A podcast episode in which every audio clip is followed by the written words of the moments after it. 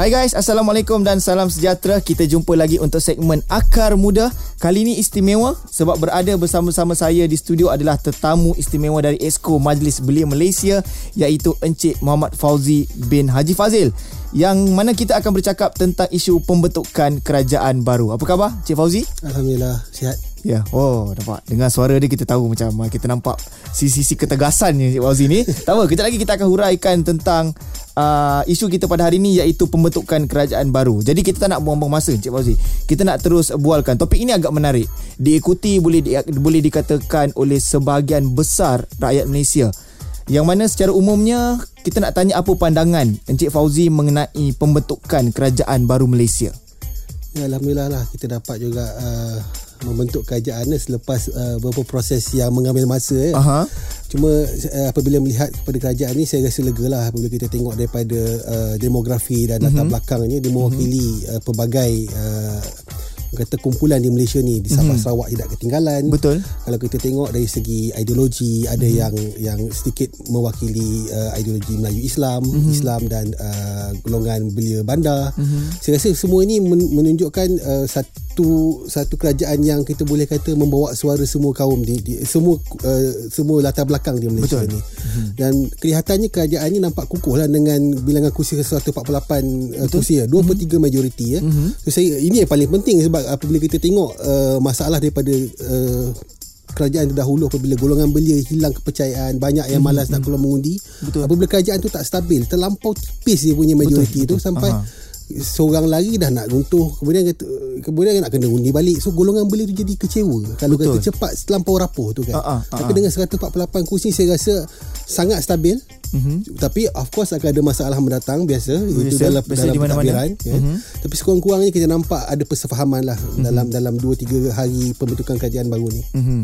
Dan uh, memang bila kita sentuh juga daripada sisi anak muda, mungkin ada pandangan mereka yang tersendiri yang mengikuti perjalanan pilihan raya pembentukan kerajaan yang baru dan sebagainya dan kita akan tanyakan lebih lanjut sebentar saja lagi terus bersama-sama kami dalam segmen Akar Muda yang dibawakan khas oleh Kementerian Belia dan Sukan Malaysia eksklusif di Rakita Music paling lit.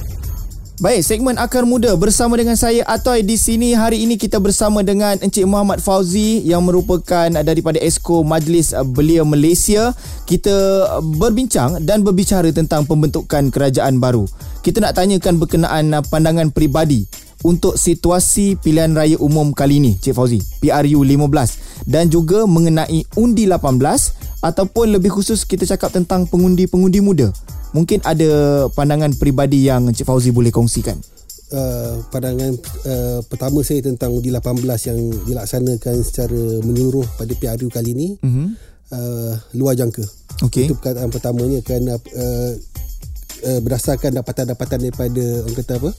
Uh, pusat-pusat kajian independen mm-hmm. luar pun tak siapa yang dapat jangka kecenderungan uh, undi 18 ni. Mm-hmm. Dan kemudian apabila keluar memang menakjubkan kerana dia telah mengubah landscape politik kita ya. Betul. Di bahagian utara tu utamanya. Mm-hmm. Kemudian uh, yang paling uh, agak sedikit uh, saya rasa membimbang dan menyedihkan apabila terdapat uh, orang kata apa elemen-elemen perkauman dimainkan di TikTok Betul. yang mempengaruhi uh, golongan uh-huh. undi 18 ni. Saya tak salahkan golongan undi 18. Uh-huh. Kerana sepatutnya uh, apabila kita berbincang sebelum ini apabila mm-hmm. undi 18 ini nak dilaksanakan 2019 mm-hmm. uh, pihak MBM berbincang dengan pihak KBS pada masa itu bersama Wabi Syed Shadi mm-hmm. kita nak jalankan undi 18 ini dengan program advokasi mm-hmm. dan advokasi itu adalah tanggungjawab di pihak MBM dan juga SPR lah kita mm-hmm. bekerjasama mm-hmm. untuk memberi penerangan kepada undi 18 mm-hmm. tapi tahun 2020 mendatang COVID mm-hmm. dan semua PKP dan sebagainya advokasi tidak berjalan Betul. so di sini kita memberi kuasa tanpa pengetahuan kepada beliau mm-hmm.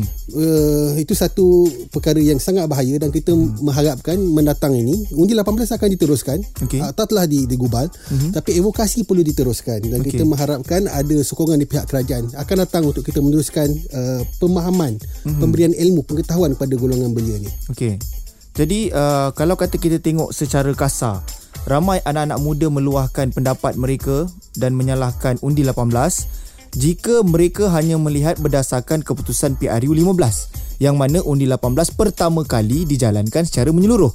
Sedangkan jika kita tengok daripada sudut pandang yang lebih jauh, mungkin golongan-golongan ini yang pertama kali mengundi di PRU 15 akan dapat belajar dengan sendirinya untuk menilai tentang kepimpinan dan juga uh, struktur pentadbiran negara bila masa mereka akan tiba nanti mungkin akan masa lebih 5 tahun 10 tahun akan datang mungkin kesannya akan berbeza okey terima kasih untuk pandangan itu kejap lagi kita nak bertanyakan tentang situasi yang mana rakyat perlu menunggu selama 5 hari untuk pembentukan kerajaan baru ni. Kejap lagi kita akan sama-sama dengarkan terus bersama kami dalam segmen Akar Muda eksklusif di Rakita Music paling lit.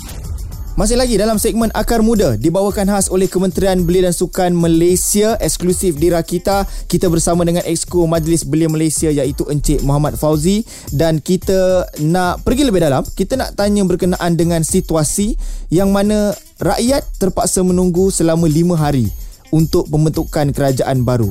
Jadi kita nak tanya pandangan Encik Fauzi, apa impak kepada pengundi muda atau pengundi yang kali pertama mengundi? Adakah yang mengkritik ataupun menyuarakan kebimbangan terhadap kemelut politik negara? Okay, kita telah mengharungi pengalaman pemilihan kerajaan dan Perdana Menteri ini tiga kali lah termasuk hmm. sekarang. Hmm.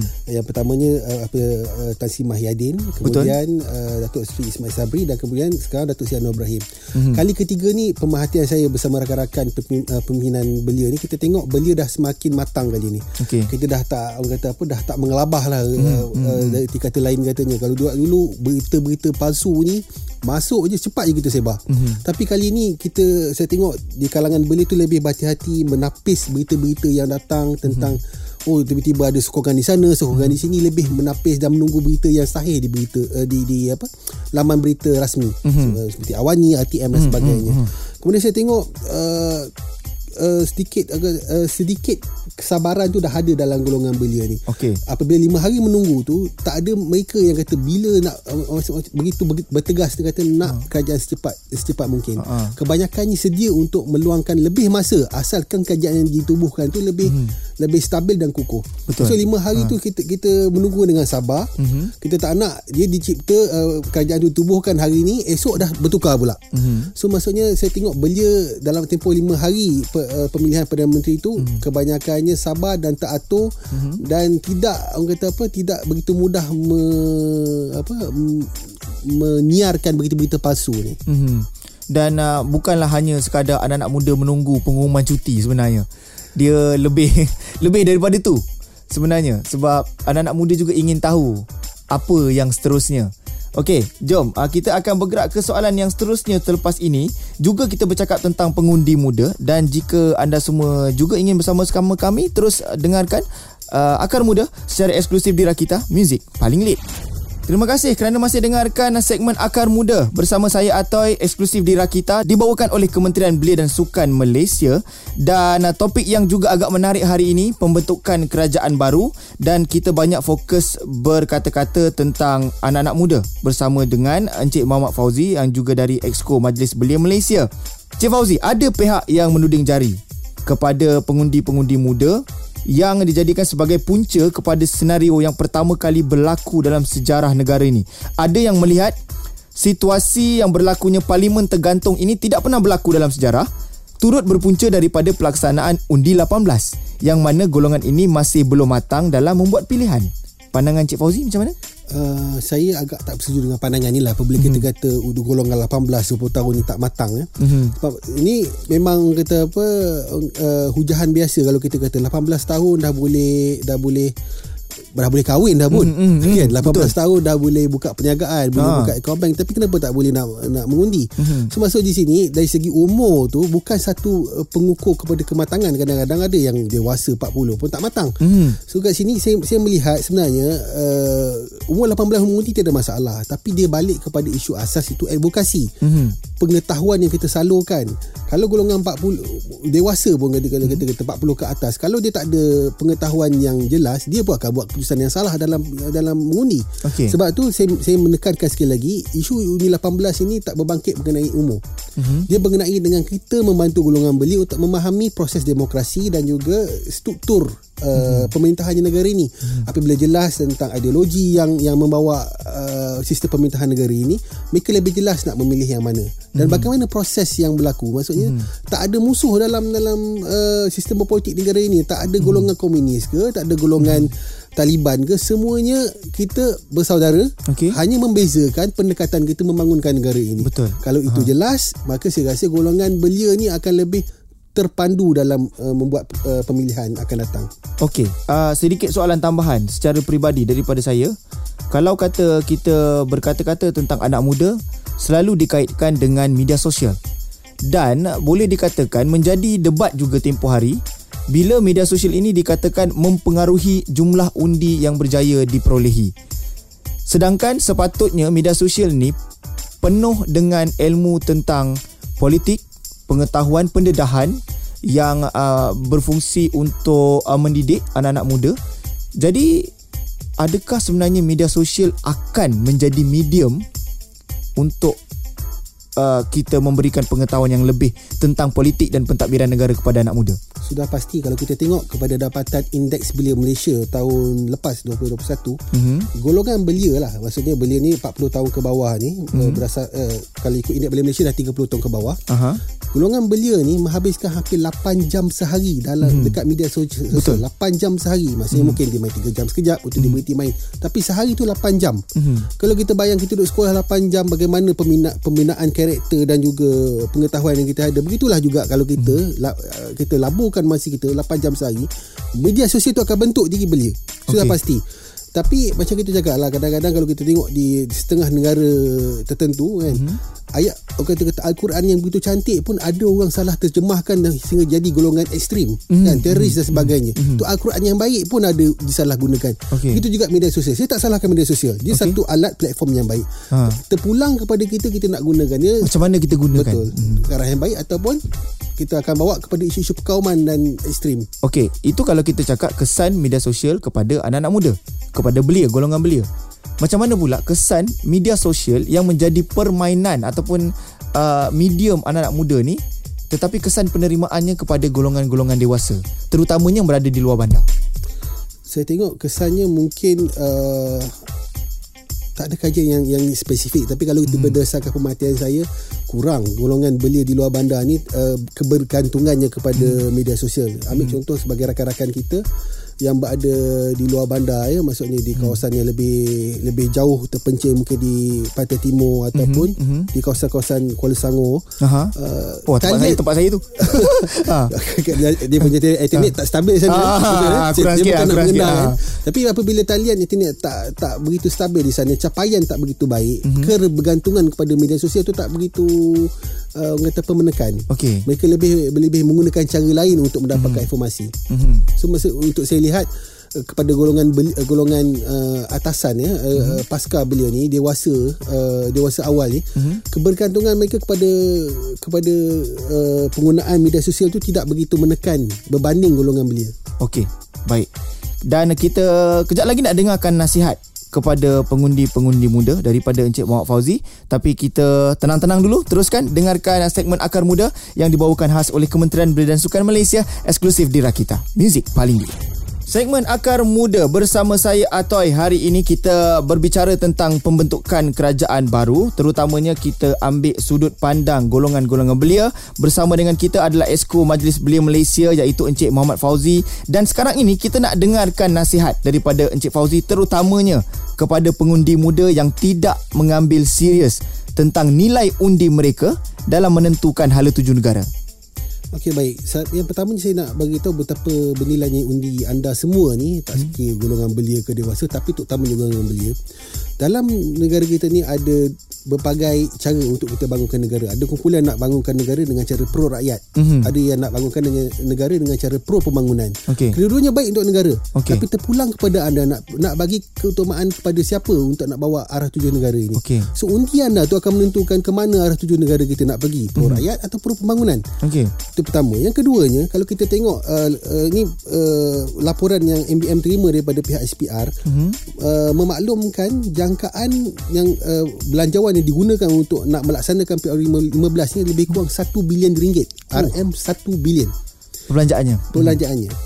So kalau anda tak keluar mengundi maksudnya anda telah bazirkan duit rakyat. Mm-hmm. Maksudnya duit 1 bilion tu kalau kita bagi bersamaan dengan orang kata apa belanjawan negeri Sangor mm-hmm. setahun. Mm-hmm. Dan bila anda tak keluar anda telah membazirkan duit rakyat dan kemudian anda kata menteri itu membazir menteri ini membazir tapi anda tak sedar. Anda mm-hmm. sendiri bazir duit rakyat kerana tak keluar mengundi. Okay. Yang keduanya kalau anda tak keluar mengundi bagaimana anda nak anda nak kritik kerajaan atau menteri? Mm. Anda kata dia orang tak laksanakan tanggungjawabnya dalam keadaan tertentu tapi anda sebagai mm-hmm. belia sebagai peng- rakyat negara ni sepatutnya anda ada tanggungjawab untuk keluar mengundi anda tak keluar mengundi mm-hmm. anda tak tanya tak laksanakan tanggungjawab anda kemudian anda nak nak kritik mm, kritik anda, nak undi tak nak ya ha. maksudnya tak ada hak uh, kepada anda untuk mm. nak kritik kerajaan ataupun menteri yang telah naik mm-hmm. jika anda sendiri tak keluar mengundi okey uh, sebabnya macam uh, Encik Fauzi cakap tadi ada yang uh, pro rakyat ada yang pro pembangunan dan juga mungkin ada beberapa agenda yang lain tetapi uh, mungkin ada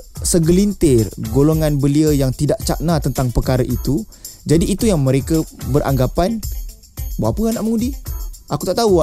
Aku tahu orang politik ni sama je. Itu ayat-ayat mudah dia. Sedangkan mereka tak faham yang sebenarnya kalau orang ni ada credibility sekian-sekian, orang ni ada agenda sekian-sekian. Jadi itu yang membezakan. Betul.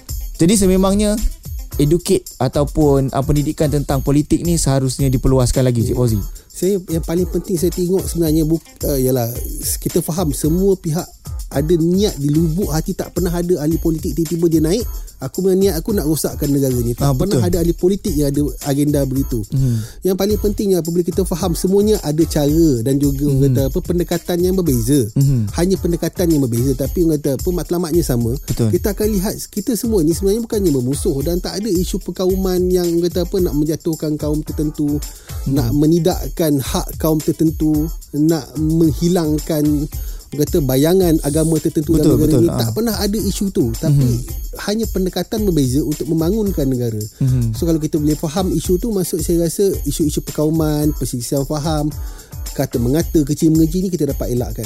Betul. Diharapkan dengan penjelasan ini ramai golongan-golongan muda yang sedang mendengar kita sekarang ini khususnya segmen akar muda akan lebih terbuka tentang pengetahuan berkenaan dengan agenda politik negara kita. Dan kejap lagi kita akan dengarkan uh, satu soalan terakhir untuk Encik Muhammad Fauzi. Tapi make sure korang semua tidak ke mana-mana. Terus bersama kami dalam segmen Akar Muda dibawakan khas oleh Kementerian Belia dan Sukan Malaysia eksklusif di Rakita.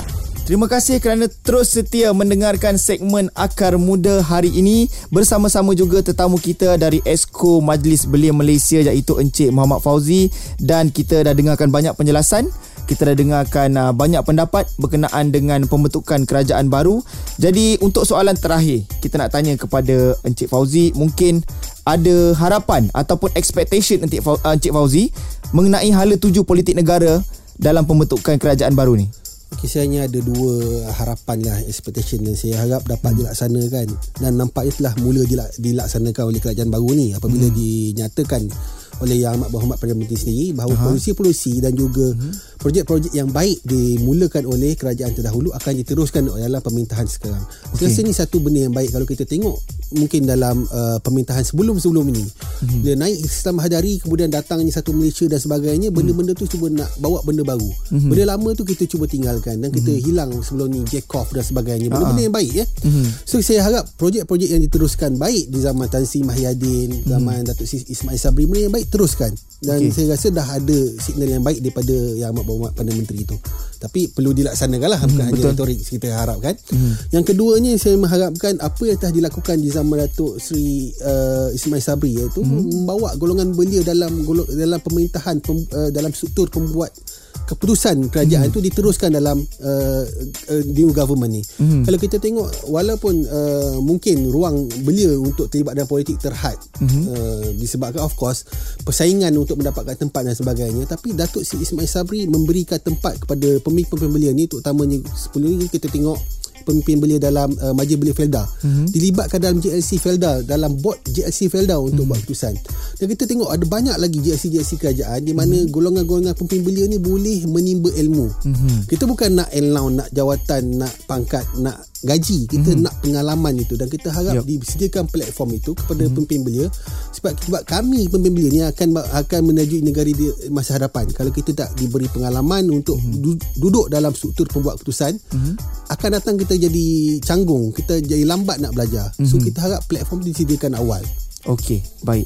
kita juga berkongsi harapan yang sama dan uh, tambahan sedikit ringkas daripada saya pendapat peribadi ataupun keinginan peribadi Encik Fauzi apabila kita tahu kerajaan baru bertukar benda pertama yang terlintas kita nak di kepala apa dia kalau kita tengok benda pertama saya saya mengharapkan uh, di peringkat Majlis Bilik Malaysia hmm. di zaman Datuk Si Ismail Sabri dulu hmm. diwujudkan even sebelum tu zaman uh, Datuk uh, Tan Sri Mahyadin uh, PM to PM ya satu okay. inisiatif PM to PM di mana ada penasihat belia kepada okay. Perdana Menteri tentang isu-isu belia ni sudah pasti kalau kita tengok sekarang ni belia ni ada tiga golongan belia awal pertengahan akhir kan mm-hmm. semua golongan belia ada kepentingan dan kehendak masing-masing yang sangat-sangat susah dibaca terutama mm-hmm. belia awal ni 18-20 lagi susah nak baca okay.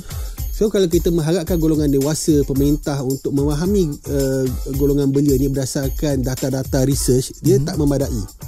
Okay. Uh, satu data kualitatif di tingkat uh, kata apa pemimpin belia tu perlu terus disalurkan kepada PM dan diharapkan inisiatif PM 2PM tu diteruskan di mana hmm. kita boleh salurkan pendangan uh, bukan hanya bukan bajet mungkin juga inisiatif uh, hmm. ataupun uh, orang kata apa infrastruktur tertentu yang hmm. diperlukan oleh belia. Hmm. Alright. kita harapkanlah. Baik, sama-sama juga kita harapkan. Kalau macam saya secara peribadi, benda pertama terlintas dalam kepala saya bila kerajaan baru tukar, saya minta gaji naik. Itu je. Ah, tu benda pertama kita minta. Apa pun terima kasih kita ucapkan kepada Encik Muhammad Fauzi yang merupakan esko daripada Jabatan Belia Malaysia kerana sudi bersama-sama meluangkan masa di Rakita dan juga kita ucapkan terima kasih kepada Kementerian Belia dan Sukan kerana membawakan segmen Akar Muda. Okay guys, stay tune untuk episod yang seterusnya di minggu hadapan. Korang juga boleh dengarkan kembali episod-episod Akar Muda di podcast rakita.my dan juga di aplikasi Shock. Teruskan mendengar kita 107.9 Music paling lit.